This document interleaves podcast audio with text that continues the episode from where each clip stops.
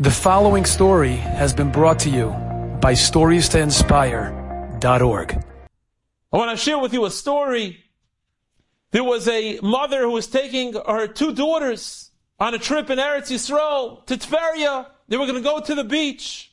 And as they're going to the beach, suddenly the mother starts to shriek. Her daughter, who didn't know how to swim well, was in the water, swept away by a wave. Now she didn't know what to do. She saw her going up and down in the waves. She didn't know how to swim herself, so she couldn't jump into the water to save her. What should she do? There's no one around. She ran up to the road. She tried to flag down a someone, a car. Help, my daughter is drowning. An elderly man gets out of the car and he says, okay, I'm, I'm coming, I'm coming. His wife said, no, you can't go. He says, I have to, I have to save this person. He starts running down the beach jumps into the water, saves the girl, and brings her back to shore. As he brings the girl back, the mother says, Oh no! That's my younger daughter. She must have gone in to save my other daughter. My daughter's still in there. You gotta save my daughter. So he jumps back into the water. He swims.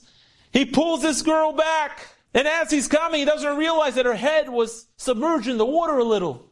Finally brings her in. By this time, Hatzalah was there. They were trying to save her life. They rushed her off to the hospital. They didn't know if the daughter would make it. She swallowed too much water.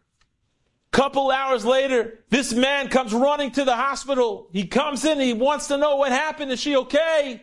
And they say, miracle of miracles. She's made it. She's going to be okay. And the man says, I want to tell you something. You see, you know why I jumped in over there? I happen to have been a tremendous athlete in my youth. I was a, tr- a great swimmer. But then after I got a little older, I stopped swimming so much and I was, became a lawyer.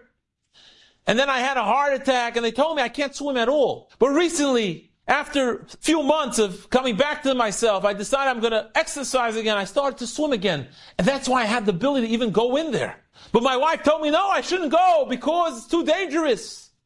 It's dangerous. My health, who knows what would happen if I tried to swim too hard? I'd have another heart attack. But I didn't listen to her I knew I had to save that girl. But then when I, I brought her back and you told me to jump in again, the other daughter was there. And I realized that I, I didn't save her the way I should have. I didn't lift up her head. And because of me, perhaps she wouldn't make it. I didn't know what to do with myself. I wouldn't be able to live with that guilt. And so when you went to the hospital, I decided to go back to the seashore. I ran up to the ocean. And for the first time in my life, I'm not religious, but for the first time in my life, I started to pray. And I said, Hashem, God, you gotta save this girl. I know I haven't really been the Jew I should have been. I haven't prayed to you in so long, but please, you gotta save her. And I didn't stop praying.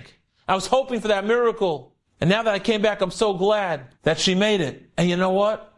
I'm never gonna stop praying again. This man dug deep into his heart and found the Kedusha that was there.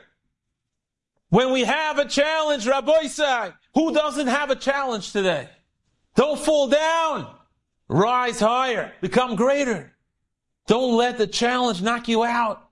Don't be, don't let it get you down. Don't drown, chas v'sholem, but rather start to swim. Try harder. Rise again. Become who you could become. You are a star. You gotta believe in yourself. Hashem believes in you. Hashem loves you. He loves us. That's why we're here. Enjoyed this story? Come again. Bring a friend. Stories to inspire.org.